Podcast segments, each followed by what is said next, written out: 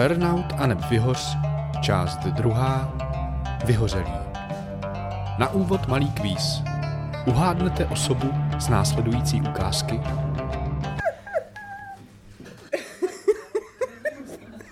Takhle se projevuje vyhoření. Já jsem myslela, že sem nedojdu. Já jsem byla úplně vyřízená, jsem nemohla vstát. Jako. Ano, moudří už vědí, ale ostatní ještě chvilku napneme. Nyní předáme slovo do... Ahoj. No, čau, co je? No já... Chtěl jsem se ti omluvit, že jsem se na tebe minule utrh a byl jsem nepříjemný. Chtěl jsem se vlastně nejenom tobě omluvit, ale taky posluchačkám a posluchačům jsem se chtěl ze srdce omluvit. Není to vůbec žádná sranda, když člověku není fajn. A když toho máš prostě moc a všeho plný zuby. Možná se dá mluvit, já nevím, o vyhoření.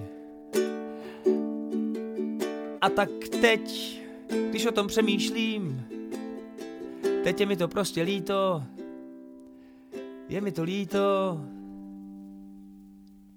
No. Tak, eh, takhle no, ale složit písničku o tom, jak je někomu veselo nebo smutno, to umí každý malý dítě, co?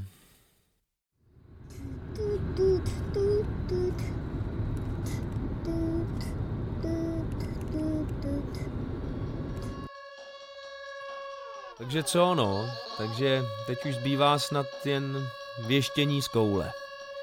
V našem případě z disco koule.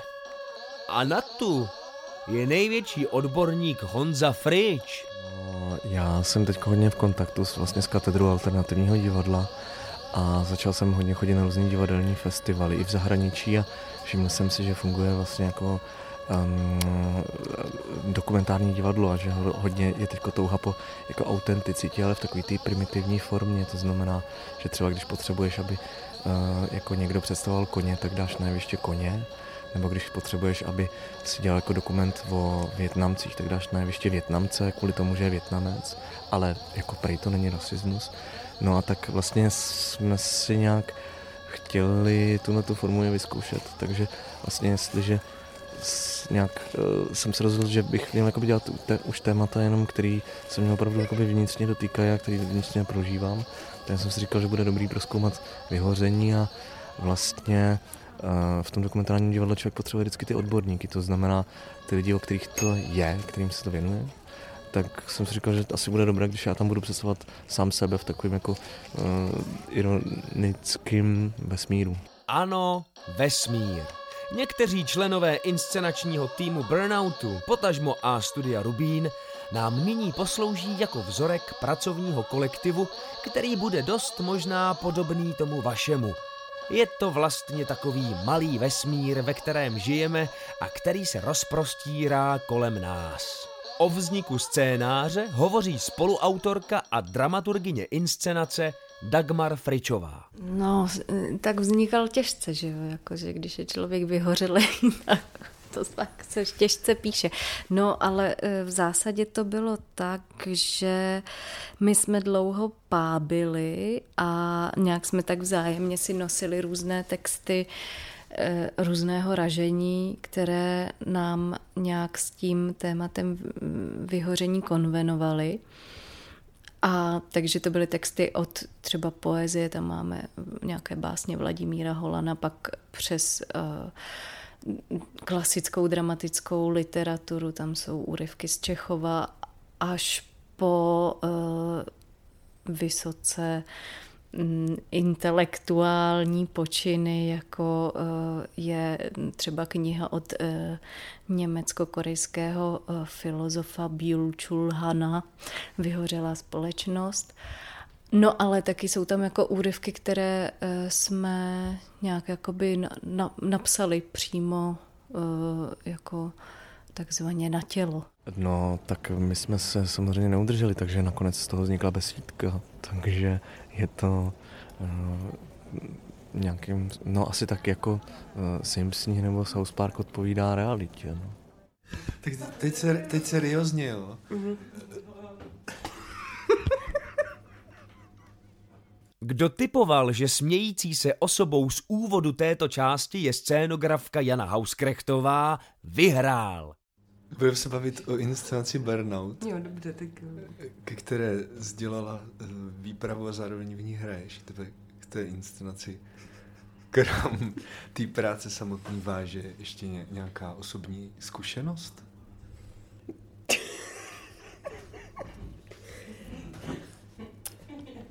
Ano.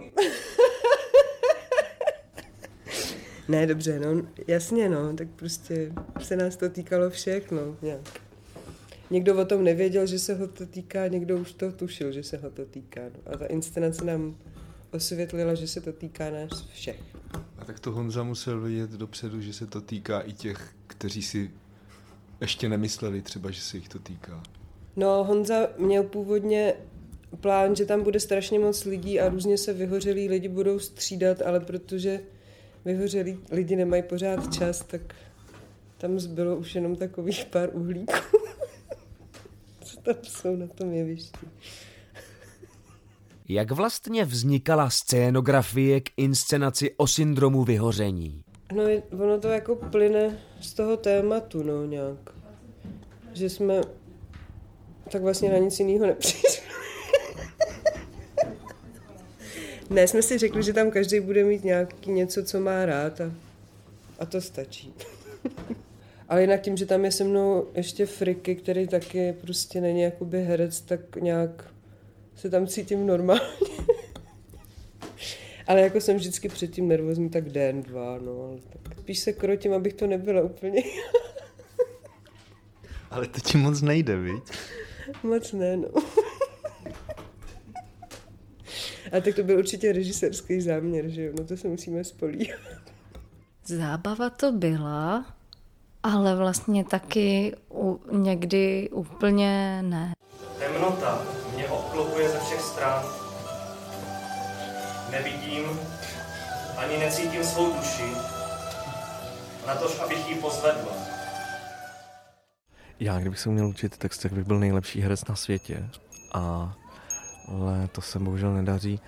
A, a já mám zase, já jsem odkojený dětským dramaťákem nebo dětským divadelním studiem při divadle Labyrint, současným švandáku.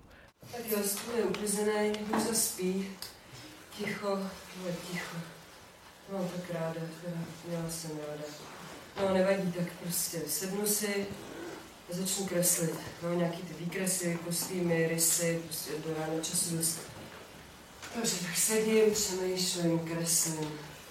No jo, ale moje první myšlenka je na pivo. To, co jsem tady nekoupila, vole, co jsem nevyřídila, maily, ty vole, dobrý, tak v pohodě, tak končím to počkat, počkat, teď musím kreslit. Tak jsem najednou při tom svém úplně šíleném monologu, který mi napsala Dagmar, se vlastně dostala sama sebe, že jsem se tak jako přistihla, že vlastně nekecám. No, jako vlastně je to velké plus i velké mínus, že všichni moc dobře ví, o čem se jako hraje. Eh, všichni k tomu mají co říct, a, ale tím, že jsou vyhořelí, tak vlastně nejsou schopní něco udělat. To vínko je velký až jako naše republika. Třeba po, po burnoutu mám takovou výhodu, že mi někdo většinou hlídá Luizu, tak se pak tak raduju, že, že se vyřídím do rána a nemám pak čas sama na sebe. Právě my jsme asi hodně sázeli na to, že člověk se na to úplně nechce dívat, ale vlastně tím, když jako sám něco takového prožívá, tak když to vidí na těch ostatních, kteří to mají třeba ještě hůř a říká si, ty, tak na tohle se ani nedá dívat, ale vlastně tím si potvrdím to, že já na tom třeba nejsem tak špatně. Havínko 10. Havínko 10. Ano, Syndrom vyhoření je bez pochyby problémem, který nás všechny přesahuje. Pavla Umlaufová pracuje jako PR a brandová manažerka. Většinou pracuji minimálně 10 až 11 hodin, um, ale někdy se to fakt natáhne k těm 14, když je toho hodně. Mimo jiné funguje jako PR manažerka A studia Rubín. U mě není tajemstvím, že občas hořím. Uh, já si myslím, že je tam skvělý, že to slovíčko je fakt hořet. Um, takže já to na sobě občas pozoruju. Myslím si, že už jsem prošla dvěma většíma hořeníma, kdy to fakt nějakým způsobem ovlivnilo a moje fungování, moje tělo, mojí mysl. A co se týká našeho divadla, tak tam myslím, že pár jedinců, možná pár desítek jedinců, který uh, nějakým způsobem mají fázi hoření, už jsem viděla taky a setkala jsem se s nima. Ale upřímně, uh, myslím si, že člověk, který neprojde hořením, nebo nikdy o syndromu hoření, vyhoření neslyšel, tak by to třeba na nich nepoznal, když jsou v těch počínajících fázích. Nedostala jsem se do té fáze, že už bych si řekla, že to v životě nemůžu dělat, ale spíš se mi občas stane, že mě jako dojede ta přepracovanost, že prostě pak třeba na týden jakoby skolabu jako v tom smyslu, že jsem třeba úplně vyřízená, nemůžu prostě dělat vůbec nic. Tak se na to jako snažím nějak dávat pozor, ale někdy to prostě nejde, no. Jakože člověk jede prostě na 100% a pak ho to někdy dožene, no. Nerada slyším od někoho ne a nerada prohrávám a nerada dělám chyby. A což je paradox, protože v marketingu prostě musíš testovat každý den a prostě buď to vyjde nebo ne, ale potom jako ve výsledku týmní práce já nerada slyším negativní zpětnou vazbu, um, takže ten strach z toho selhání a z toho, že bych něčeho nedosáhla, je hrozně velký. A to potom ovlivňuje ten výsledek, nebo výsledek, ten stav toho, kolik nad tím všem trávím. Teď se mi to ještě dělí na moji úžasnou cerušku, takže to musím nějak jako rozdělit, abych zvládala všechno a on si člověk neuvědomí, že i to druhý potřebuje jako výdej energie a pak právě se stane to, že ta energie jako najednou dojde. No. Já vlastně neumím odpočívat.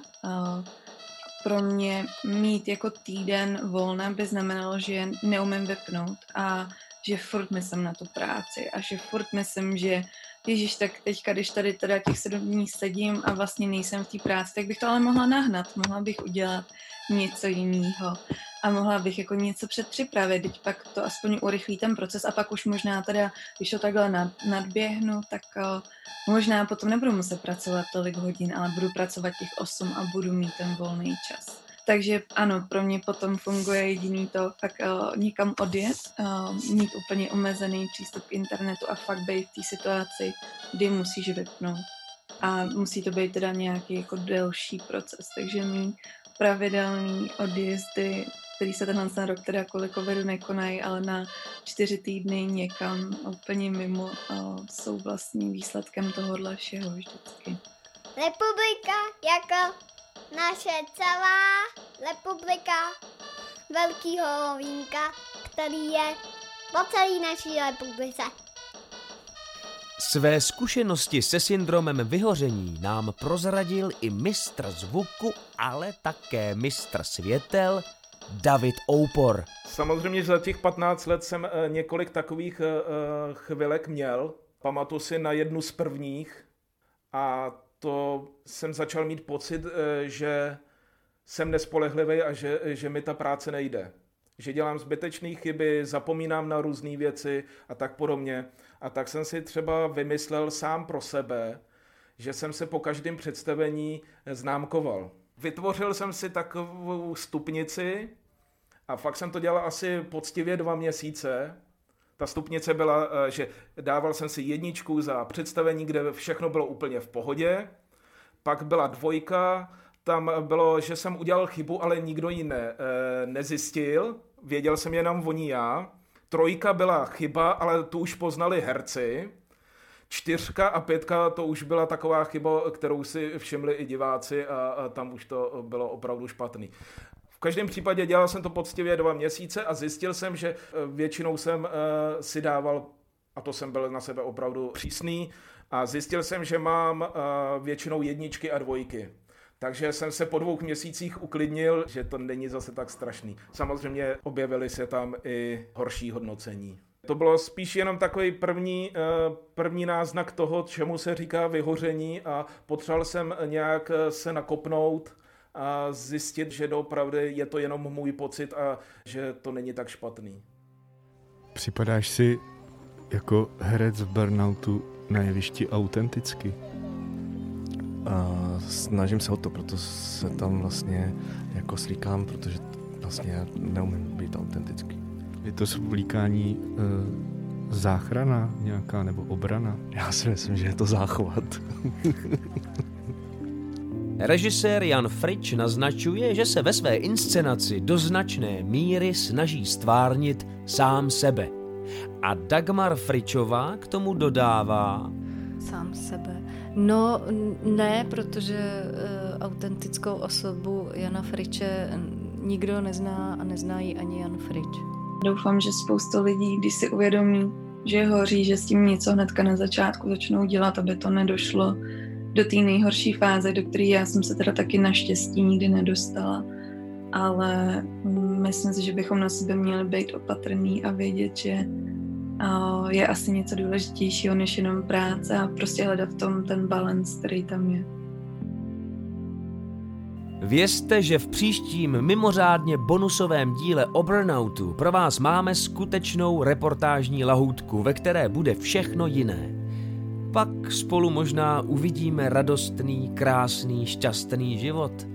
Rozveselíme se a na dnešní naše neštěstí se ohlédneme s dojatým úsměvem. A uleví se nám. My tři, Richard Fiala, Jiří Ondra a mistr zvuku David Oupor, budeme u toho s vámi.